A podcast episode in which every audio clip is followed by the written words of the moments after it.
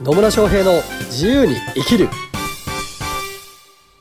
始まりました始まりましたイエーイ野村翔平です。マリリンです。今日もまた野村とマリリンによる、なんかが、なんかが。なんか役に立つトークをね、はい。していきます。はい。はい。ということで、またまたマリリンからのご質問があるということで、はい、そうなんですよ。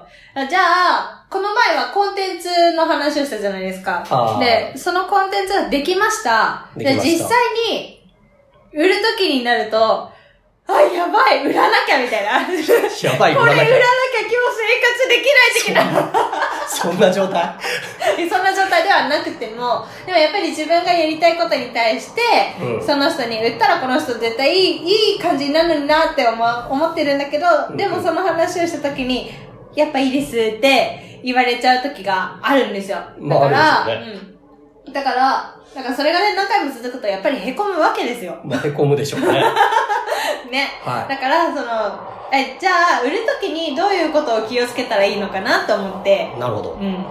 売るときに、どういうことに気をつければいいかそう。っていうのが質問だと。はい。なるほどね。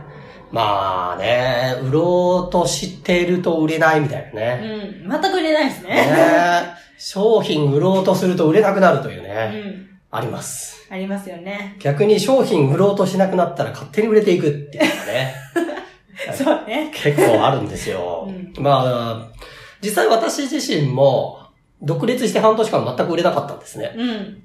ね。ねえ、やばいね。やばいよね。売り方教えてる人なのに、自分が売れてねえじゃんですよね。ね。あれ？みたいな。そう大丈夫かこの人みたいな状態になってたわけですよ。うん。で、その時のことを思い返してみると、やっぱね、自分のこん、まあまあ、もちろん独立して、なかなか売れないから焦りとかも出てくると、売らなきゃ売らなきゃね、まさに言ってたように、うんこう、なんとか買ってもらわなきゃみたいなんで、売ろうっつってね、私の商品こんなにいいんですっつって、売ろうとするんだけど、それがなかなか売れないっていうのをね、うん経験しましたね。うん。で、こういう、なんていうのかな、商品を売ろうとすると売れないです。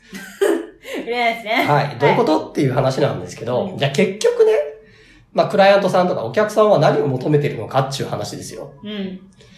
まあ、ここのテーマとしてはね、コンサルタントの方だったりね、えー、事業の方だったり、コーチの方だったりっていう、まあ、自分のノウハウを提供している、自分のスキルやノウハウを提供している、いわゆる無形の商材を使っている方がメインの、の視聴者の方かなと思うので、はい。えーそこに関して言うとですね、例えばコンサルティング、うん。ありますって言ってね。まあ、野村のコンサルがありますって言って。じゃあ何のために買うんですかって言うとね。別に、野村さんに会いたいからって。ファンですみたいなね。まあ一緒の時間過ごしたいですみたいな人はね、まあいないわけですよ。うんまあいるかもしれないけどね。まあ結構ね、あの野村さんと会うだけで元気になりますって結構言われるんで。うん。いいことですね。はいいいことなんですよ。はい。が、あの、結局、クラ、私のところに来るクライアントさんはどうなりたいかっていうと、まあ、まさにね、売れない状態、せっかく、なんか自分の商品とか、うんあの、自分が提供したいサービスとかを売っていきたいと思うんだけど、全然売り方がわかんないから売れてませんっていう人が、もっとこう、売れるようになりたいとか、うん収入上げたい。まあ、収入上げたいだけではなくて、やっぱ自分がやりたいことを実現していく。で、自分のスキルやノウハウを活かして誰かの役に立ちたいって思ってるんだけど、売り方がわかんないから、うんできてないっていう人たちが、ちゃんと自分の価値を伝えて、で、欲しいっていう人に喜ばれながら契約が取れて、で、お互いにこう、いい方向性に進んでいくと。そういうビジネスをやりたいと思うから来るわけですよね。そうですね。なので、目的としては別に私のコンサル自体が欲しいわけではないわけですよ。うん。ね、コンサルを受けることによってどうなれるのか、まあ、安定した収入が得られるもそうだし、自分がやりたいことを実現するだったりとか、あと単価が上がるので、時間も手に入ったりとか、で、しかも世の中のためになる、お客さんのためになるっていうようなことをやっていきたいから。そういうビジネスを確立したいからっていうことで来るわけですよ。うん。うん。っていうことはですね、何を買ってるかっていうと、別に商品やサービス自体を、が欲しいわけじゃないっていうそう話ですですねね。。ってことは何を買ってるかっていうと、未来ですね。まあそうそうそう、そういうことですよ。はい。自分がどれだけいい未来に行けるのか、うんそのためにの、あんまあある意味投資っていうような形で、あ、これだけの、この人にお願いして、こうやって導いてもらったら自分確かにその未来に行けるなっていうことに、まあクライアントさん、お客さんっていうのは興味があると。うん。だから自分の商品売っても売れるわけないっていう話ですよね。そうですね。で、しかもですよ、なんかね、さっき言ってたような、生活もやばいみたいな状態でさ、悲壮感漂いながら売られたりすると、この人大丈夫かなってなりますよね。な、なりますね。それはね。はいだってそれって結局フォーカスは誰に向いてんのっていう話ですよ。誰のためにそれ売ろうとしてますっていうね。自分の生活のためですね。そう、自分の生活のために売ろうとしてる人から買いたいと思います？思いませんね。思わないですよね。はい。やっぱりクライアントさんの立場からすると、あ、私のためにこの人は、あ、こんなことを提供してくれるんだとか、うん。そっちじゃないですか。そっちですね。うね。ん。だとすると、売れるんですよ。うん。だから、なんか売る気、売ら、売ろうとしないっていうかな、商品を売ろうとするのではなくて、やっぱその目の前の人ですね。うんまあお客、まあまだお客さんだったりか見込み客の段階かもしれないけど、その人に自分は一体何を提供できるのかなとか、その人が求めてるもの、ね、行きたい未来はどういうところにあって、自分はどういうことをサポートできるのかなって、相手のためにいる。相手のためにその目の前にいて、相手のために何か提供できるものを提供するっていうマインドがうん。一番重要だと思います。そうですね。はい。はい。そうなんですよ。これがね、できるかできないかが全く、う売れるか売れないかの差になってきますね。うん。そう。なので、私が半年間売れなかった時っていうのは、まあ今言ったように、商品を売ろうと、自分、自分のために、自分がお金欲しいから、ね、売ろうとしてたわけですよ。それは相手も気づきますよ。この人なんかね、うんまあいいこといいいことは言うかもしれないけど、なんだちょっとどうなんだって思うわけですよ。うんで、そこから私はセールスを学んで、あ、セールスって、そうじゃないんだ。商品を売ることじゃないんだなって。うんうん。